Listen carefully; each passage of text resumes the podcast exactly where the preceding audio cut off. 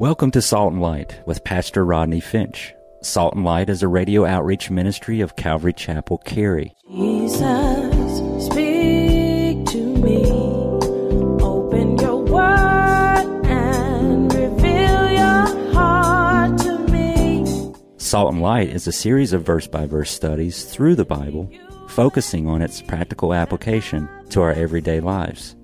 Salt and Light is recorded live at Calvary Chapel, Cary in Apex, North Carolina. Stay tuned. At the end of the program, we will give you information on how to contact us, so be sure to have a pen and paper ready. Today, Pastor Rodney will be teaching from the book of John, chapter 18. So grab your Bibles and follow along. Now, with today's teaching, here's Pastor Rodney. Last week we concluded John chapter 17, the Lord's Prayer. It's also called the high priestly prayer.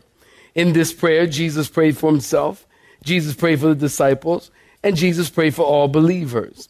John chapter 13 through 16, Jesus had been talking to the disciples about the Father. John chapter 17, Jesus talks to the Father about the disciples or about us. After talking to the people about God, he talks to God about people. Or after he preached, he prayed. Now, in John chapters 2 through 12, we find the Lord's ministry to the world. John chapter 13 through 17, the hour of Jesus hanging on the cross is approaching. Are y'all with me? You'll notice in John chapter 2 through 12, Jesus has been saying, My hour had not yet come. My hour had not yet come. But beginning in John 13 through 17, Jesus says, My hour has come. And when Jesus talks about the hour, he's not talking about 60 minutes. He's talking about the hour that he came to die. This hour in our text. In just about 14 hours, actually. Beginning in chapter 18 through 21, and you might want to write this down. 18 through 21, we come to the final events in the life and the ministry of Jesus. Chapter 18 through 21 is the climax of Jesus' life. Listen, if you're a Christian, chapter 18 and what it is what it's all about. Chapter 18 is the peak of history. Chapter 18 is the mountaintop or the summit of our Christianity. Every saint, every Christian, Old Testament and New, has been waiting for this chapter. Every man who has ever been redeemed looks to this chapter because it's here in John chapter 18 that our redemption begins. Can somebody say amen? John chapter 18 is all about our salvation. Let's get to it. John chapter 18, picking up in verse 1, saints. I've titled this sermon, Betrayal. John chapter 18, beginning in verse 1. If you're looking at verse 1, say amen. Verse 1 When Jesus had spoken these words, he went out with his disciples over the brook Kidron, underline that, where there was a garden which he and his disciples entered. And Judas, who betrayed him, also knew the place, for Jesus often met there with his disciples. And then Judas, having received a detachment of troops and officers from the chief priests and the Pharisees, came there with lanterns and torches and weapons. And Jesus, therefore, knowing all things that would come upon him, went forward and he said to them, Who are you seeking? And they answered him, Jesus of Nazareth. And Jesus said to them, I am he. And Judas, who betrayed him, also stood with them. Now, when he said to them, I am he, they drew back and fell to the ground. And then he asked them again, Whom are you seeking? And they said, Jesus of Nazareth. Jesus answered, I have told you that I am he. Therefore, if you seek me, let these disciples go their way, that the same might be fulfilled of which he spoke. Of those whom you gave me, I have lost none. And then Simon Peter, having a sword, drew it and struck the high priest's servant and cut off his right ear. The servant's name was who, saints? Malchus. So Jesus said to Peter, Peter, put your sword in the sheath. Shall I not drink the cup which my Father has given me? Shall I not drink the cup? Underline that, the cup. Shall I not drink the cup which my Father has given me. Saints, stop right there. Give me your attention. The betrayal of Jesus is found in all four Gospels Matthew, Mark, Luke, and John. And each writer presents a different aspect or picture of Jesus. So you would need to read all four accounts to get a complete picture. Each account presents a different picture and a different purpose in mind. Don't you remember I told you in the introduction where in, in John, I told you that the reason John was writing uh, his epistle was to present to us Jesus as God. John's whole purpose, listen, is not that hard. John's whole purpose and reason for writing the Gospel of John is so that he might reveal to us or that he might unveil to us Jesus as the Son of God. John chapter 20, verse 30 through 31 tells us, And truly Jesus did many other signs in the presence of his disciples, which are not written in this book, but these are written that you may believe. When you see the word that, it's always answer a question. A question. These are written that, here's why, you may believe that Jesus is the Christ, the Son of God, and that believing you may have life through his name. So John wants us to see Jesus as God. So he highlights the deity of Jesus. Matthew, Mark, and Luke, got a pen? We see more of the humanity of Jesus. Matthew, Mark, and Luke, we see Jesus in agony, in anguish in the garden. We find him in sorrow and crying and sweating great drops of blood. That's the humanity and that's the humiliation of Jesus in the garden. But John doesn't write from that view or that vantage point. John wants us to see Jesus as God. And so John zeroes in on the arrest because the arrest, look at me, because the arrest, believe it or not, highlights his deity. The arrest highlights his deity and glorifies Jesus as God. Now, from an earthly standpoint, listen, there is nothing more humiliating and nothing more debasing and nothing more embarrassing than to be publicly arrested. Uh, some of y'all know what I'm talking about. Amen. I'm not going to ask you to raise your hand, but some of y'all know that, y'all know this move. I didn't do it. I don't, don't get in that car. Some of y'all know, y'all recognize this? right? So, there's nothing more embarrassing than to be publicly arrested. And listen, it's even worse when you look across the street and you see your friend talking to the police and giving a statement, and then the friend drives away and you have been sold out. And then they march you off and they beat you and they brutalize you and then they crucify you. Well, that's what happened to Jesus as he watched Judas betray him. Now we need to understand, listen, this arrest was like no other arrest in the history of mankind. Because th- this arrest, the one being arrested is in charge. The one being arrested is in charge. Remember that. Tuck that away. Nobody took his life. Do you understand, Christian? We need to correct that misnomer. Nobody took his life. Nobody killed Jesus. The Bible says that Jesus willingly laid down his life, that he willingly gave his life. Can I get two saints to say amen? He willingly, you ought to be thankful for that. He willingly gave his life. The nails couldn't hold him to the cross. Love did. I'm going to tweet that because I like it. The nails didn't hold him to the cross, love did. Nobody took him and arrested him by force. Jesus specifically and intentionally, watch this, positioned himself to be arrested. So immediately after his prayer in John chapter 17, Jesus leads his disciples across the Kidron Valley into the Garden of Gethsemane. You going with me in January you're going to be so blessed. This, I, have lost count. This may be uh, anywhere between 12 and 14 times I've been to Israel. Lost count. First time my wife went, this will be her fourth or fifth. The first time my wife went, she cried the entire time. literally the entire time. At breakfast, she is crying. We get on the bus, she is crying. The entire time she cried. So I figured I had to take her back again because she didn't see anything. because she cried the entire time.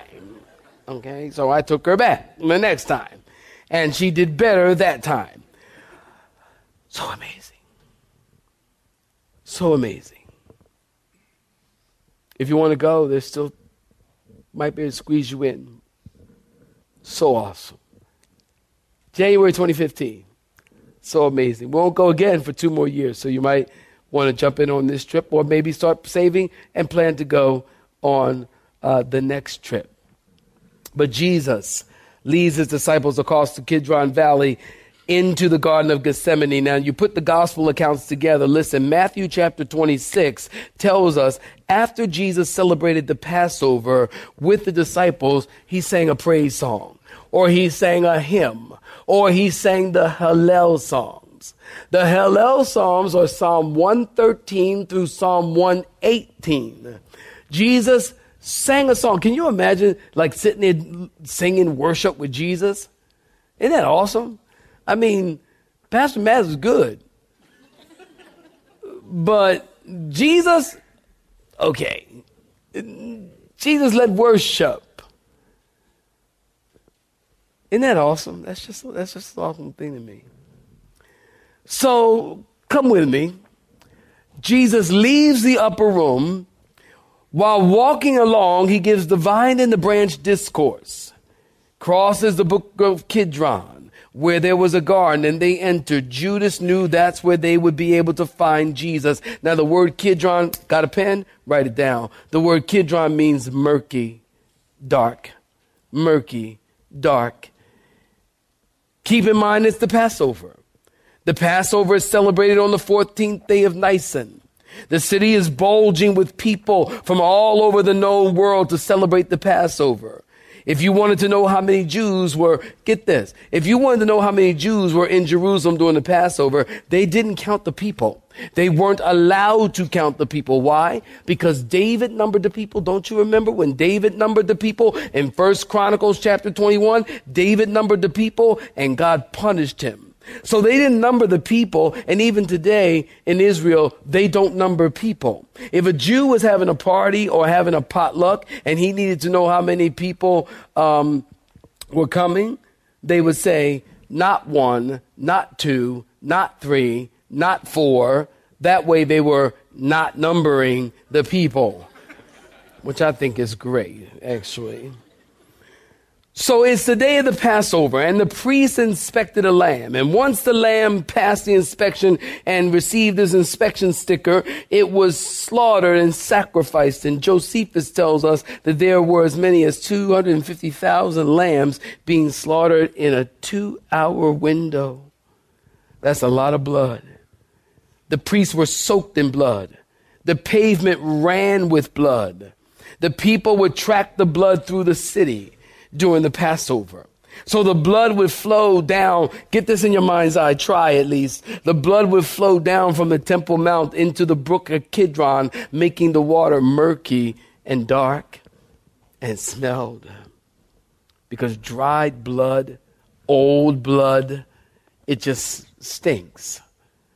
Jesus left the upper room. He headed down the mountain. He steps over the brook into the valley and he saw the blood mingle with water. And here is my sanctified imagination. You gotta wonder what was in his heart. What was in his mind as he crossed the brook? Maybe he's thinking in just a few short hours, the Lamb of God will hang from an old rugged cross and a soldier will push a spear in his side and water mingled with blood will flow from his side.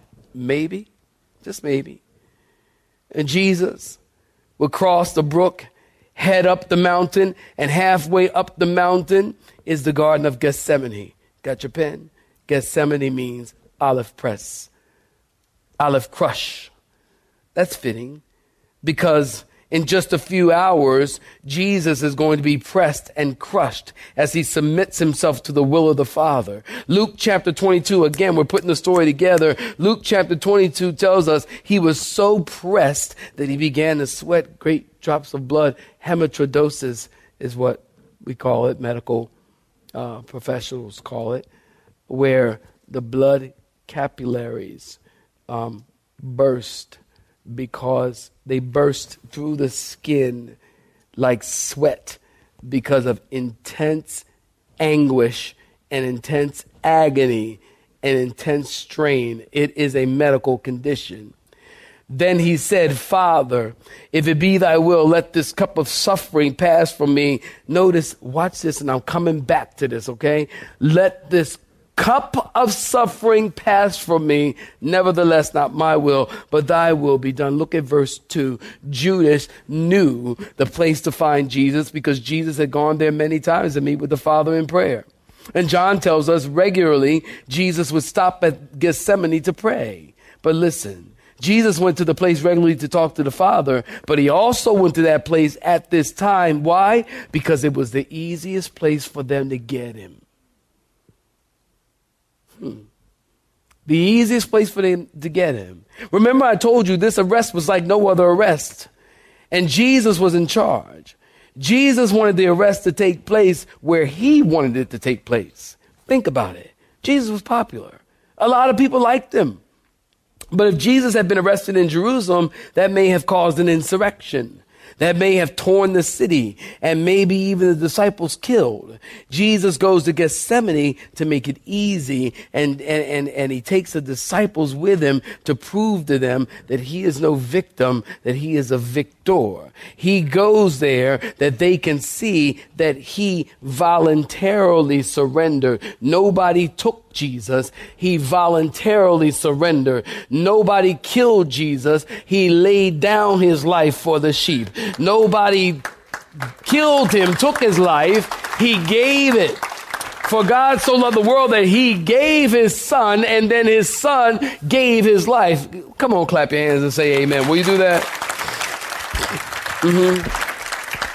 John chapter 17, John chapter 10, pardon me, verse 17 tells us just that. Therefore, my Father loves me because I lay down my life that I may take it again. Notice, are y'all with me? I lay down my life that I may take it again. And no one takes it from me, but I lay it down of myself. I have the power to lay it down. And I have the power to take it again. Look at verse 3. Then Judas, having received a detachment. So let's put the story together. Don't you remember I told you that John chapter 13, 14, 15, 16, and 17 are five chapters crammed into one night.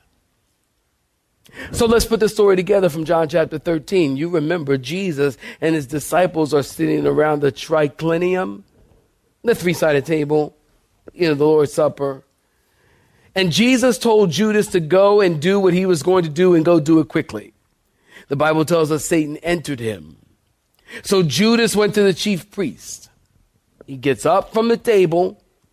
He goes to the chief priest, the elders, the temple police to make a deal of 30 pieces of silver to capture Jesus. He agreed to identify Jesus to the Roman soldiers with a kiss. And so Jesus is praying. Judas and a detachment of soldiers, officers, chief priests, and Pharisees came with lanterns and torches and weapons to arrest the meekest man on the earth that's a little overkill. 600 soldiers, chief priests, Pharisees, officers, lanterns, torches, weapons to arrest the meekest man on the earth. Now, a detachment, or some of your Bibles might say a cohort. A detachment or a cohort is one tenth of a legion. One tenth of a legion. A legion is how many soldiers? 6,000. Don't you remember? Jesus said, I could call 12 legions of angels. I don't need your help. I could call 12 legions. 12 legions, 6,000. 6 times 12 is what? 72,000 angels. Jesus said, if I, if I needed help, I don't need your help. I could call, somebody say amen. I could call 72,000 angels would show up right here, right now and take care of business. I don't need your help. So six six thousand, a tenth of six thousand is what saints? 600.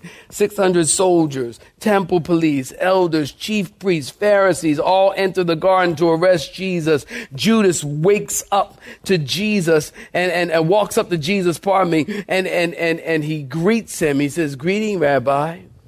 And he kissed him. And in the Greek language, listen, it's in the present perfect tense. That means he continually kissed him. He kissed him, kissed him, kissed him, smothered him with kisses. Just like, mm, mm, mm, not, it wasn't like, you know, and then they knew. It was, he smothered him with kisses. Just over and over and over, much like Miss Elvira does when I get home from work. Every day. I allow this.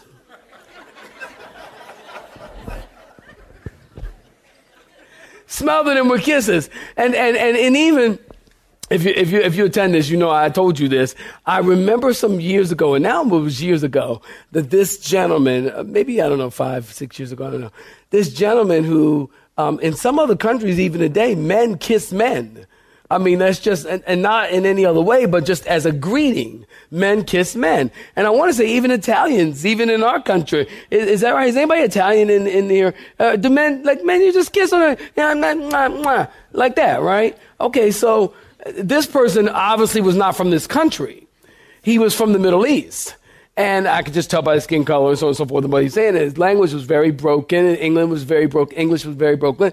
Broken. But he, um, he was just so excited. He was a Christian, so excited to be in the sanctuary. And, and I remember, I don't know if you guys remember when service used to be over, I used to stand right here and, and, and try, and try to meet people right here.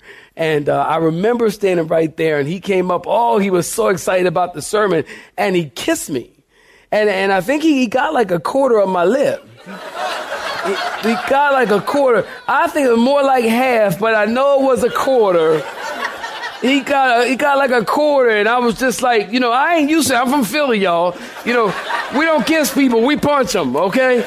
So he got half my lip. I was like, hey, yo, yo, oh, oh, yo, yo, yo, yo, yo, man, I ain't like, hey, I ain't going out like that. I don't roll like that. You know, you know, when you try to man up, you know, I ain't roll like you gotta throw this in there.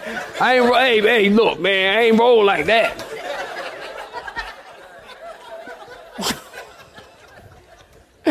and he kissed me, and it was just like, you know, because in some countries that's just what they do. And, and he was just really, really excited. So Judas, he walks up to Jesus. He's not so excited he walks up to Jesus and he kisses Jesus, a way to identify him to the soldiers. Look at verse 4. Notice Jesus isn't hiding behind some bush. I love this. Y'all get that? He isn't hiding behind some bush. Jesus steps forward knowing all this is going to happen. And he said, Who are you seeking? What are you looking for? And at this point, listen, things are on autopilot in Jesus' life and ministry. Acts 2.23. Jesus is offered by, tells the Bible tells us Jesus is offered by the predetermined and foreknowledge of God. Things are on autopilot. But notice what I want you to see is the courage of Jesus. He steps forward. He's not hiding behind some bush. He went forth. You know, today, uh, this weekend, I was talking to a friend about courage. And I was telling him that courage is a missing virtue in our culture today. Courage is a missing virtue in our culture. Today, people have internet courage. Y'all know what I'm talking about. They got internet courage. They want to blow you up or say something to you. They, you know, boom. And they want to send you, you know, they want to, they want to tell you what they want to tell you on the, look, I'm just talking to Christians. Christians don't be like that. People got internet courage. You know, they're going to blow you up on an email, tell you what they got to tell you on email or through a text message or on Facebook. You know, the internet is good, but it is not for that reason. And especially for Christians, some Christians, clap your hands and say amen. Only the Christians. Uh huh. It ain't for that reason. You have been listening to Salt and Light, a radio outreach ministry of Pastor Rodney Finch and Calvary Chapel Cary, located in Apex, North Carolina. Join Pastor Rodney Monday through Friday at this same time. For information regarding service times, you can contact us at 1 800 293 0923. That's 1 800 293 0923.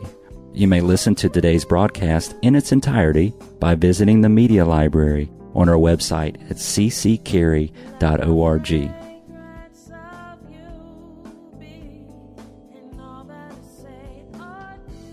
We would like to thank you for tuning in to Salt and Light and pray that you have been blessed. Until next time, may you be salt and light.